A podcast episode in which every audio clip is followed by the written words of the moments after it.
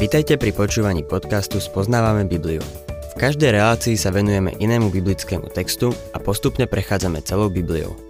V dnešnom programe budeme rozoberať biblickú knihu Numery alebo štvrtú knihu Mojžišovu. Milí poslucháči, ako sme videli v predchádzajúcej relácii, 20. kapitola knihy Numery nás privádza ku koncu blúdenia Izraelitov po púšti. Už viac neblúdia, ale smerujú k zasľúbenej krajine. V tejto kapitole vidíme ich prvé bojové víťazstvá. V 21. kapitole takisto máme posledné 8. reptanie. Boh na nich poslal ohnivé hady a bronzového hada, ktorým pán Ježiš ilustroval svoje ukryžovanie. Otvorme si 21. kapitolu knihu Numery a budem čítať od 1. po 4. verš.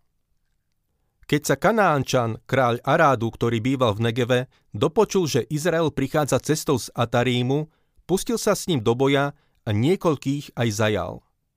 Vtedy Izrael slúbil hospodinovi. Ak mi naozaj vydáš do ruky tento ľud, potom zničím ich mestá ako prekliaté. Hospodin vypočul hlas Izraela a vydal mu do ruky Kanánčanov. Vyhubil aj ich mestá ako prekliaté a dali tomuto miestu meno Chorma – od vrchu hór šli ďalej smerom k Trstinovému moru, aby obišli územie Edomčanov.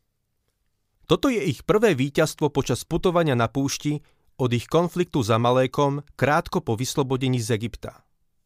Je očividné, že Boh im dal toto víťazstvo.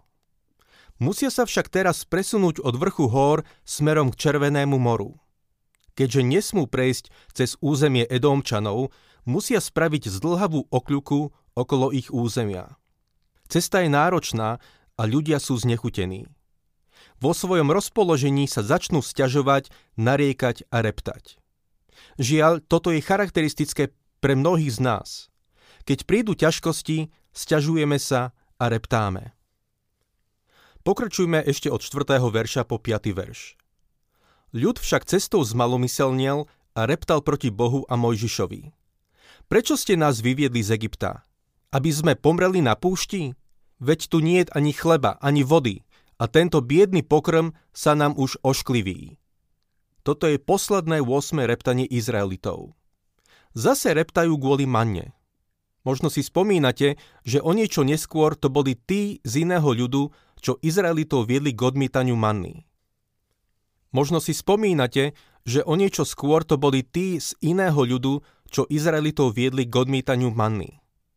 Manna bola mimochodom výborný pokrm. V knihe Deuteronomium sa píše, že im neupúchali nohy.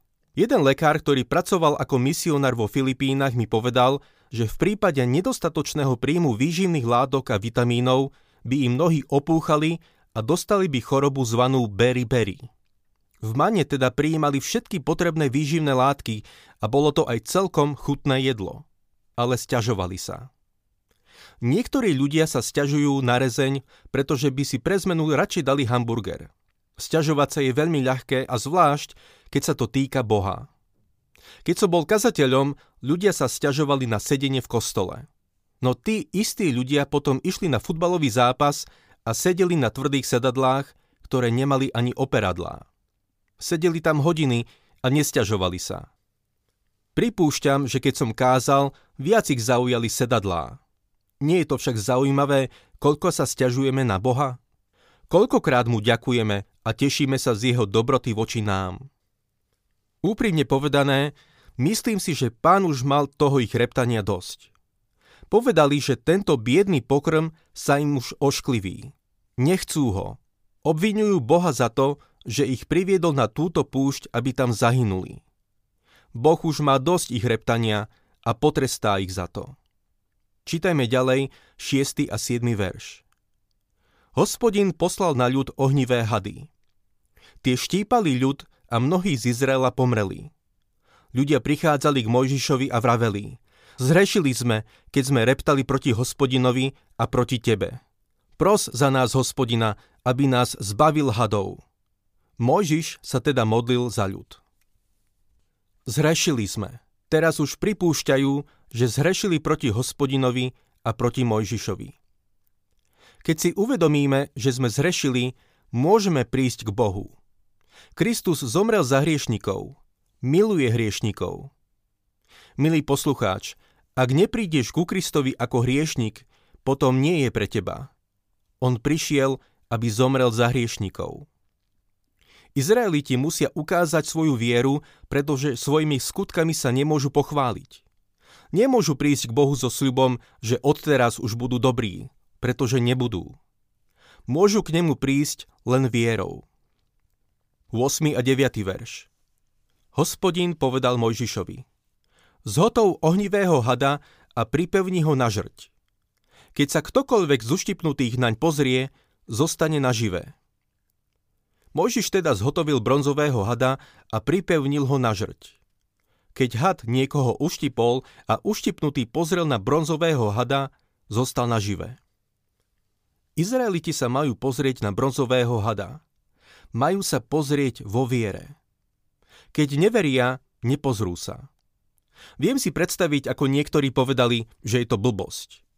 Možno by chceli niečo iné, niečo hmatateľnejšie, a nie len, aby sa obzreli dookola a pozreli sa na bronzového hada. Nemusíme ani hádať, čo toto znamená. Keď sa pán Ježiš zhováral v noci s Nikodémom, povedal Ján 3. kapitola, 14. až 16. verš.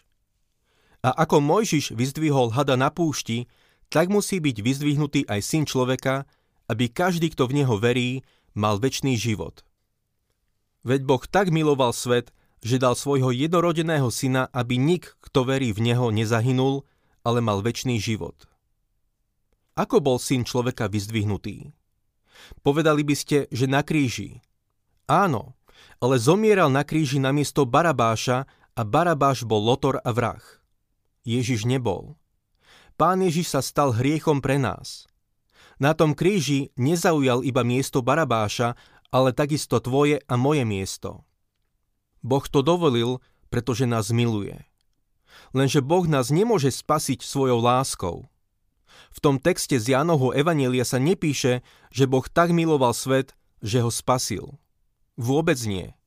Boh tak miloval svet, že dal svojho jednorodeného syna. Čo Boh teraz žiada je to, aby si sa pozrel a žil. Pozri sa na Krista. Zaujal tvoje miesto. Si hriešnik a ty si ten, čo si zaslúžil zomrieť. Kristus si nezaslúžil zomrieť. Zomrel za teba. V našom texte čítame, že Mojžiš dal zhotoviť tohto bronzového hada a kto sa naň pozrel, žil. Tí, čo sa naň nepozreli, zomreli. Je to také jednoduché. Buď sa pozeráš na Krista ako na svojho spasiteľa, pretože si hriešnik, alebo nie. Ak nie, je mi jedno, koľkokrát si bol pokrstený, koľko cirkevných obradov si absolvoval, v koľkých cirkevných zboroch si bol, alebo kto boli tvoji rodičia. Si stratený. Si hriešnik odsúdený do pekla. Musíš sa pozrieť na pána Ježiša Krista. To je všetko. Je to také jednoduché. A mimochodom, je to zároveň aj komplikované. Ľudia s tým majú problém. Radšej sa pozerajú na seba a na to, čo dokázali. Veria, že ich dobré skutky ich nejako zachránia. Pre ľudí je ťažké priznať si, že sú hriešnici, pozrieť sa na Krista a uveriť v Neho. Izraeliti idú ďalej. Dostanú sa k rieke Arnón, ktorú si môžete nájsť na mape. Numeri 21. kapitola 13. verš. Potom pokračovali ďalej a utáborili sa za Arnónom, ktorý je na púšti a pramení na území Amorejčanov. Arnón je totiž hranicou medzi Moábčanmi a Amorejčanmi. Potom pokračovali ďalej. 16. verš. Potom pokračovali ďalej. Prejdime k 16. veršu. Odtiaľ tiahli do Béru, je to Bér, kde hospodin povedal Mojžišovi – zhromaždí ľud a ja im dám vodu. Teraz spievajú pieseň. Započúvajme sa do nej. Je to niečo úplne iné. Prvýkrát spievajú pieseň chvály a vďaky. Doteraz spievali púšne blues a reptali. Teraz je to spevácky zbor, ktorý spieva Haleluja. Čítajme od 17. po 20. verš. Vtedy spieval Izrael túto pieseň. Vydaj vodu studňa, Ospevujte ju, studňu, ktorú vykopali kniežatá. Vyhlbili ju vznešený z ľudu žezlom svojimi palicami. Z púšte tiahli do Matany, z Matany do Nachalielu, z Nachalielu do Bamótu, z Bamótu do údolia, ktoré je na Moábskych poliach pri vrchole Pisgy, ktorý vyčnieva nad pustatinou. Ďakovali Bohu za to, že im dal vodu. Kniežatá vykopali studňu a vznešení z ľudu ju vyhlbili. Izraeliti idú ďalej a žiadajú Sichóna, amorejského kráľa, aby im dovolil prejsť cez ich územie. Numery 21. kapitola, 21. až 23. verš. Izrael vyslal poslov k amorejskému kráľovi Sichónovi s odkazom. Dovoľ mi prejsť tvojou krajinou. Neodbočíme ani do poľa, ani do vinice, ani nebudeme piť vodu zo studne. Pôjdeme po kráľovskej ceste, kým neprejdeme tvojim územím. Sichon však nedovolil prejsť Izraelitom cez svoje územie, ale zhromaždil všetok svoj ľud a vytiahol proti Izraelitom na púšť. Dorazil do Jahacu a bojoval proti ním. Sichon im však nedovolil prejsť jeho územím a vytiahol proti Izraelitom. 24. verš Izrael ho však porazil ostrým meča a obsadil jeho územie od Arnónu až po Jabók, až po Amónčanov, lebo Jazer leží na amónskej hranici. Boh im dal víťazstvo nad Sichónom. Izraeliti obsadili a usadili sa vo všetkých amorejských mestách a osadách. Prejdeme k 33. veršu. Na to sa obrátili a šli hore Bášanskou cestou. Bášanský kráľ Ok vytiahol so všetkým svojim ľudom do Edrej do boja proti ním. Boh povedal Mojžišovi, aby sa nebal Óga, bášanského kráľa. Porazil ho i jeho synov, i všetok jeho ľud a obsadil jeho krajinu. Izraeliti sú teraz na pochode. Spievajú Bohu chvály a Boh im dáva víťazstvo. Pomôže im aj v boji s Moabčanmi. Potom budú pripravení vojsť do zasľúbenej krajiny. Kapitoly 22 až 25 tvoria osobitnú časť knihy Numery, ktorá sa venuje prorokovi Bileámovi. V písme predstavuje zvláštnu osobnosť, ktorú by som vám rád vedel interpretovať. Rád by som o ňom vedel viac, aby som ho vedel správne zhodnotiť. V Biblii sa píše doslova o tisíckach ľudí. Zvyčajne nám Duch Svetý podáva obraz, ktorý je ostrý ako portrét, ale niekoľkými slovami jasne vymedzuje ich charakter. Potom je zo pár výnimiek, postavy, ktoré akoby kráčali v tieni. Temnota zahaľuje ich pravú prirodzenosť. Sú to pokrivené a deformované postavy. Nie som si istý ohľadne Kaina alebo Ezava, Samsona alebo Saula či Absolona. Bileám je ten istý prípad. Nie som si istý, ako ich interpretovať. V Novej zmluve máme pochybnosti ohľadne bohatého mládenca, ktorý prišiel ku Kristovi. Vrátil sa potom niekedy ku Kristovi? Potom Judáš. Kto ho môže pochopiť? Som si istý, že väčšina ľudí má pocit, že bol zatratený. Bol to zvláštny človek, ktorý tri roky nasledoval pána Ježiša. Nikto až na pána Ježiša si nevšimol, že je falošný. Potom tu máme Démasa, ktorý sa javil ako verný služobník a nakoniec opustil apoštola Pavla. A čo Ananiáš a Zafira? Bileám je jednou z týchto tajomných a záhadných postáv. Niekto raz povedal, že je tou najčudnejšou postavou v celom písme. Niektorí ho považujú za pravého Božieho proroka, iní povedia, že bol náboženským kšeftárom. Skutočne chcel slúžiť Bohu, alebo to len hral. Budem to musieť nechať na váš úsudok. Niekto by mohol povedať, že by sme sa mu vôbec nemali venovať, ale musím podotknúť, že Božie slovo mu prisudzuje istú dôležitosť. Michiáš píše v 6. kapitole v 5. verši.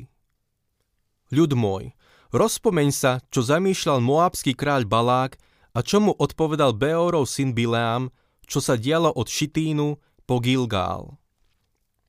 Vtedy spoznáš hospodinové spravodlivé skutky. Michiáš pripomína Izraelu, aby na ňo nezabudol. Nemali by sme ho teda odsúvať na bok. Viete o tom, že o Bileámovi sa v Biblii píše viac ako o Márii, Ježišovej matke? Píše sa o ňom viac ako o ktoromkoľvek apoštolovi. V Novej zmluve sa spomína trikrát a vždy v súvislosti s odpadnutím. V druhom liste Petra sa píše o ceste Bileáma. Júda vo svojom liste píše o blude Bileáma a v zjavení Jána sa spomína učenie Bileáma. Bileám bol Midiančan. Bol to prorok veľkej povesti. Mal výsledky. Bol to pravý prorok? Prečítajme si jeho príbeh, aby sme ho mohli posúdiť. Numery 22. kapitola Numery 22. kapitola 1. až 3. verš. Izraeliti šli ďalej a utáborili sa na moábskych stepiach v Zajordánsku naproti Jerichu. Balák, syn Cipóra, videl všetko, čo urobil Izrael Amorejčanom. Moábčania sa veľmi zľakli ľudu, lebo ho bolo mnoho. Priam sa zrozil Izraelitov. Izraeliti sa chystajú vojsť do zasľúbenej krajiny. Balák, moabský kráľ, videl, čo sa stalo za Morejčanmi a Ógovi, bášanskému kráľovi. Kladol si otázku, čo má robiť, aby sa zbavil Izraelitov. Má na nich zaútočiť? Pravdu povediac, vedel, čo má robiť. Preto sa obrátil na tohto proroka. 4. až 6. verš. Moabčania na to povedali midianským starším. Tento dav teraz spustoší všetko, čo je okolo nás, ako vôľ spása polnú zeleň. V tom čase bol moabským kráľom Balák, syn Cipóra, ktorý vyslal poslov k Bileámovi, synovi Beóra, do Petóru, čo leží oproti veľrieke do jeho vlastnej krajiny, aby ho privolal. Odkázal mu. Z Egypta vyšiel ľud, pokryl povrch zeme a usadzuje sa oproti mne. Poď teda a pre mňa prekľaj tento ľud, lebo je mocnejší než ja. A zda ho potom porazím a vyženiem z krajiny. Viem totiž, že koho požehnáš, bude požehnaný a koho prekľaješ, bude prekliatý. Balák si dal zavolať Bileáma. Je zrejme, že bol známy v celom okolí. Balák od neho chce, aby preklial Izraelitov, aby ich porazil a vyhnal z krajiny. Moabskí poslovia si napchali vrecká peniazmi, aby presvedčili proroka Bileáma o dôležitosti tejto úlohy. To, ako Bileám zareagoval na ich požiadavku a čo spravil, si povieme v nasledujúcej relácii. Ak sa vám páči program Spoznávame Bibliu, budeme radi, ak ho odporúčite svojim známym a dáte like, alebo nás začnete sledovať na facebookovej stránke Spoznávame Bibliu. A ak vás niečo oslovilo alebo zaujalo, napíšte nám cez Facebook alebo na adresu spoznávame.bibliu zavinač gmail.com.